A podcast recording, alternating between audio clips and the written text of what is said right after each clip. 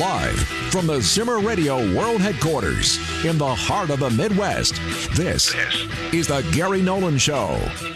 Now, here's your proud card-carrying member of the Libertarian Party, Gary Nolan. Hey, welcome. Glad to have you with us. Glad to be with you.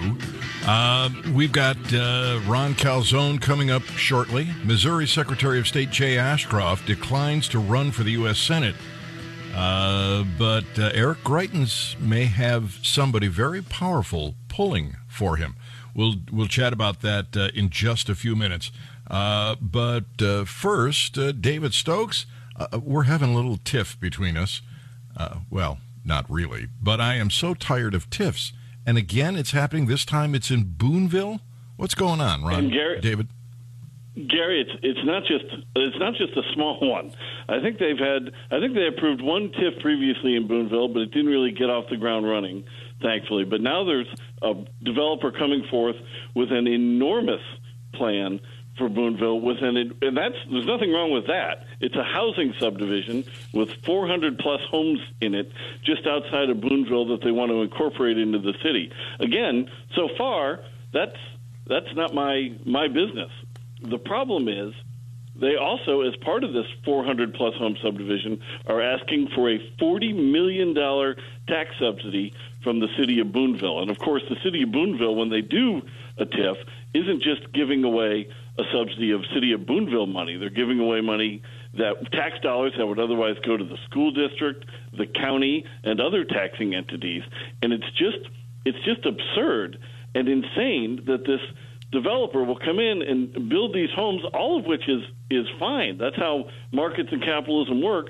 But the audacity, we've just gone so far in Missouri with subsidies and incentives and the like, the audacity to ask the taxpayers of the area to subsidize this very nice development with $40 million is astonishing. Yeah. I don't know what to say. We've talked about TIFs several times before. We know how bad they are. Do they work anywhere? Have you seen any sign anywhere where they actually did what they were supposed to do and the city didn't pass a burden on to others, or they generated enough jobs, et cetera, to benefit positively the community they're in? What you do find is you've had some TIFs that the economic development officials will say, "Oh, this was successful. This led to growth." But what really happens in those cases is they'll do a development in a fast-growing suburban area, and then they'll unnecessarily subsidize it. And at the end, when the development is successful, they'll credit the government subsidy for having allowed it to happen, when the fact is, if you do a development in a fast-growing suburban area like outside of Kansas City, St. Louis, or anywhere else in the state, Lake of the Ozarks has had redevelopment TIFs, it's probably going to succeed if you do it right. And you don't need the subsidy to make these things succeed, yet you listen to economic development officials who often talk like, these a few $1 million in government subsidies, $10 million here, $20 million here, that's what's causing growth in America. And it's just astonishing. The vast majority of the time when a project with a TIF succeeds, and I'm using air quote on succeeds, it really means that the TIF was not necessary in the first place, not that the TIF was valuable to it. So it's just a boondoggle for the developer.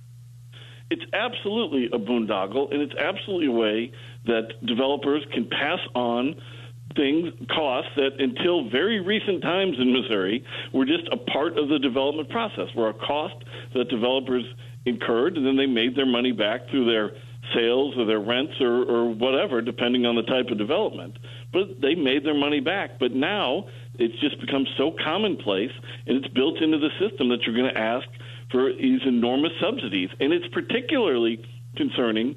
I think all TIFs are bad, but residential TIFs are in some ways the most concerning, like this one, because the increase in cost to the government with a residential TIF is not indirect at all. It's direct. People are going to move into this school district when these new homes are built, and they will not the money will not be going to the school district to educate the kids. Many of these people who move in are clearly going to have children. They'll go to the school district, and the school district won't get the tax revenue from that growth for an enormous amount of time. 23 years as usual. This Boonville proposal is actually being phased in, so it could last 33, 34 years. And so how is the school district going to react to this? Well, there's really only one way, and that they're going to raise taxes on everybody else, because the people who buy these homes, the money they pay in taxes will instead go to the developer, not to the school district or the county or the city. So other people get their taxes raised on them, and that's what we've seen around the state of Missouri. All right, David, so what can people in Boonville do to stop this? Well, they haven't set a date yet for it, but at some point in the not-too-distant future, there'll be a TIF commission hearing, and that'll be open to the public, and hopefully they'll have it in a place large enough for people to safely come and socially distant. But, you know, I fear that they'll have it in a room where only a few people can attend at any one time. So they need to have it in a large enough place where people can responsibly attend and participate and show their opposition to the idea of tax subsidies. And then if the TIF Commission, whether the TIF Commission rejects it or approves it, the City Council of Boonville will really have the final say. So it's absolutely something that people need to be talking about in Boonville, and I think that they are. I think there's a lot of people very concerned about this. Oftentimes, when a subsidy like TIF is new to an area, you know, it just sort of gets slipped in, and people don't understand it because it can be complicated. They don't see the harm it can do, and I think that's happened certainly in Columbia and Lake of the Ozarks. Now in Boonville, though, there's a lot of people very concerned about this, and that's the good news. David, do you ever get called out to testify in these kinds of things? Can people in Boonville say, we'd like to have David Stokes come out and speak for us? Absolutely, and I certainly don't speak for the residents. There's nothing more powerful than a resident of the city or county doing it, standing up and saying why this is wrong and this is bad economically. It's bad government. It's just bad all around. But yes, in this case, we heard about this at Show Me Institute from a group of concerned citizens in the Boonville area who had read some. We have got a lot of studies, a lot of papers on tax increment financing at showmeinstitute.org.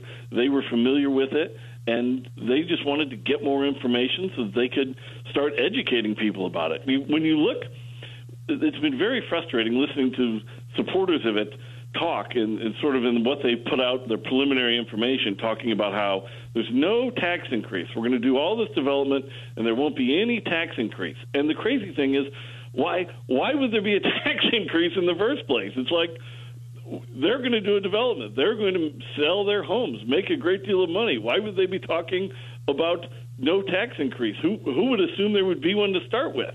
So it's just sort of public relations, sales, garbage.